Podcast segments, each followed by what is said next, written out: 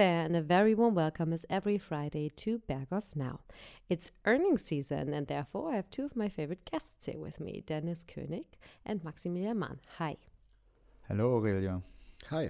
Hi, Max. Well, Dennis, I've been warned that there's a bit of a monologue to begin with. So I know there's lots to say always when it's earnings season. So I will step aside and leave you the floor. And please start your monologue. Yes, thank you, Aurelia. So we are around half of um, the earnings season of the of the quarterly earnings um, in the S and P 500. So it's about time to draw a first conclusion. So if we really look just at the headline numbers, then one could say that it could have been worse. So for example, in the U.S. as well as in Europe, um, the majority of companies reported um, better numbers than expected. Um, in the US, though, we saw um, a small decline of um, corporate earnings. So it's a minus 3% compared to the previous year, which, in my opinion, is still quite um, moderate. And um, it's also important to say that the market seems to be working. So companies um, which reported numbers above expectations um, got rewarded with an outperformance um, the next couple of days afterwards, while such with um, numbers below expectations, um, they got punished. And one has to say as well that they got punished harder in terms of their share price performance than usually. So market seems to be alert, and that's why I think um, it's important also to look um, underneath the surface and uh, to differentiate a bit. So what we've seen in the US is um, an above average um, share of companies um, which reduce their capex, capex guidance. So they're planning to invest less um, over the next couple of quarters. And um, we also saw um, a huge number of companies um, pointing to um, lower demand and also um, rising inventory levels and rising cost. And therefore, it's um, interesting to look which to have a look which sectors, yeah, surprised positively. So there we see energy, consumer discretionary, and healthcare but we also saw um, pretty disappointing numbers from companies um, from the areas of information technology, materials, and communication services.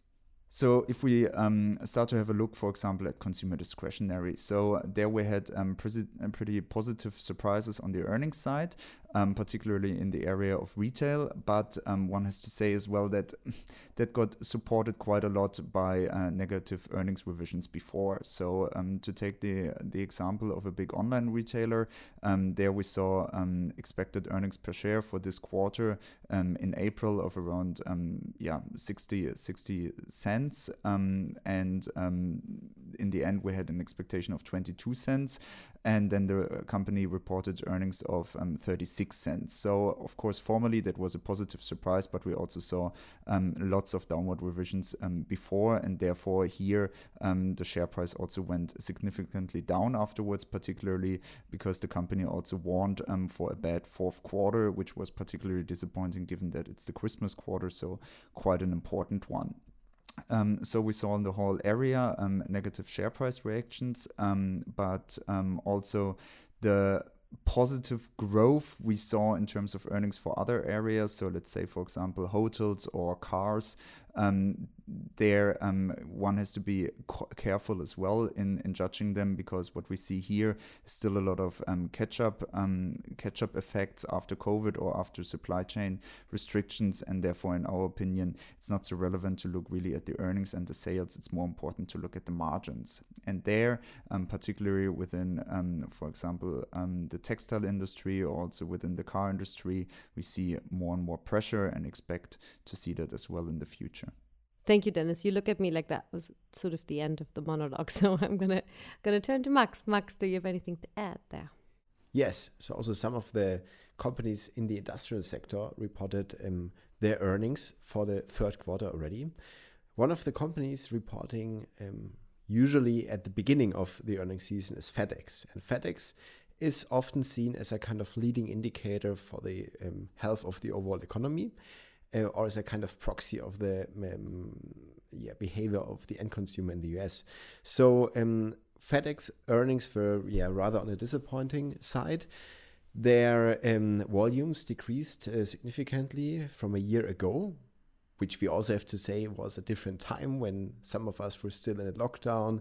We ordered more um, stuff in Amazon. We didn't spend money for vacation or in restaurants.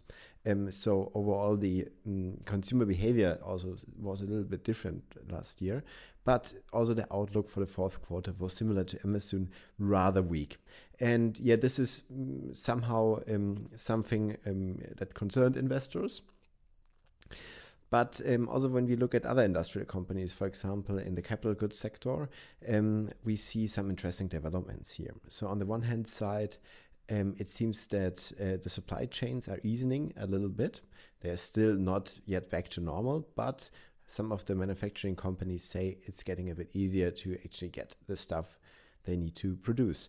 Um, still, the order backlog is uh, very high. Um, this is also due to many companies weren't able to actually uh, produce enough goods to fulfill the demand, and now still have to work uh, on on their uh, order book. Um, but they're starting to get a bit more concerned about the outlook for the next quarters, as demand might um, be a little bit lower or might be also significantly lower, depending a bit on the industry and uh, how the revenues are going to develop after this huge order backlog is basically worked through. So this is also something, um, yeah, investors are concerned about. Uh, some argue that it might be helpful to have this huge order backlog, as it might help some of the companies to basically um, even out um, a loss in revenue in an economic downturn in the next couple of months. So yeah, something we watch closely, and um, yeah, we're quite interested in how it's going to turn out. Dennis, and you mentioned the communication sector, which I, of course, know is a, is a very relevant one. Can you go a bit more into detail there, please? Yes, of course. So communication services was quite a mixed bag. So you have to know that um, there's basically two sorts of companies. So you have classic telecom companies, and then you have um, more the, the media companies. So among the telecom companies, um, we saw some extremely positive surprises.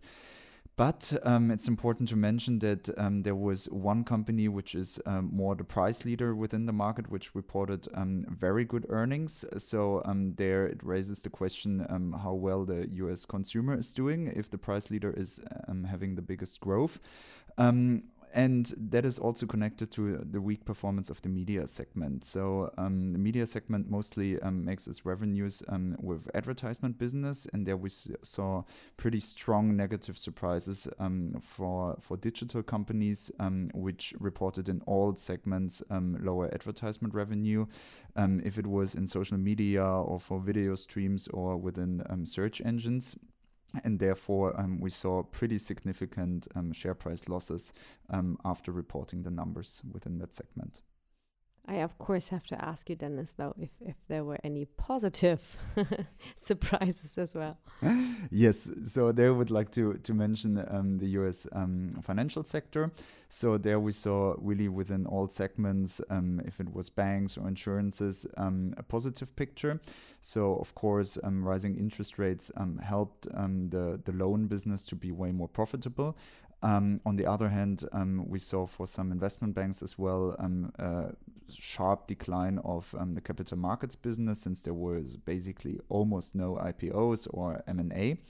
Um, and therefore, it becomes clear as well when we look at um, very diversified banks um, with retail and capital market business. There we saw positive surprises of around 4%.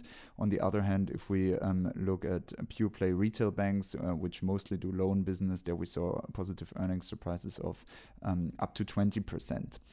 Um, that was a pretty positive quarter for um, financials in, in the US for now. But of course, the question is for the future if um, higher interest rates might lead to, um, for example, higher defaults in the loan book um, or um, less demand for, for loans. That could weigh on the earnings in the future. Um, and for example, we saw already from some bigger banks um, higher risk provisions for, for the loan book. Therefore, it remains interesting for the next couple of quarters. And Max, may I look to you for maybe a few more insights on the energy sector? Yes, so also the energy sector um, reported so far quite a strong third quarter. um, overall, there was a huge development uh, past two years. Like from the times when Corona started and uh, the valuation of energy companies was depressed as they were loss making and they had to cut their dividends, etc. They rebounded to uh, high levels, profitability improved significantly, and the overall outlook for the energy sector is with high or high stable oil and gas prices. Yeah, quite positive. Um, also, something that has changed in the past 10 years is that the capex spending of the big oil and gas companies decreased significantly from the levels we have seen like 10 years ago. So, this is also supporting, let's say, the thesis of a long term higher oil price yeah. as it's just getting more expensive also to to drill that oil um, as the capex spending is, is, is lower so this is also on the positive side and also the focus on of the management of these companies changed somehow. So they're really focused on um, yeah, shareholder return by investing the huge cash flows in buyback programs or paying out dividends. Um, the integrated oil and gas companies are really focused on, um, yeah, also making the investor benefit from the current environment. Um, yeah, there's also, let's say, some concern from the governments. Like there was just in the past days some statement of Joe Biden um, regarding some windfall taxes. Uh, also, these things are getting discussed here in Europe. We don't know how realistic it is that it's going to happen. If it's going to happen, how is it going to look like? But yeah, some are also against this high profitability of the sector. Max, thank you for those insights. Dennis, I mean, before I let you go, maybe I can just ask you for a bit of a conclusion or a summary. Yes, of course. So, um, on the bright side, we've seen less supply chain problems than in the previous quarters. Um, so, um, that's clearly a good sign. On the other hand, we also see an increasing weakness or um, yes, at least um, we see consumers um, being way more cautious um, than in the previous quarters. So uh, this is something which might equal um, each other out. Um, and on the other hand, we see for a number of companies a kind of a cyclical weakness while they are still having pretty much intact long-term structural growth cases. So for example, quite many companies within the media or the retail segment have quite a strong cloud business, which in our view still promises long-term growth. Um, but these structural um, growth cases um, currently really um, are trading at uh, cyclical low valuations. And in our opinion, that's clearly worth a look in that area. Well, thank you both so much for being here. Those were extremely valuable insights. Thank you so much, Max. Thank you very much, Aurelia. And of course to you as well. Thank you so much, Dennis. Thank you, Aurelia. And we thank you so much as always for listening. We hope you have a pleasant and wonderful weekend ahead and a nice, successful week. Until we're back here with more from Bergos Now next Friday. Until then, bye bye.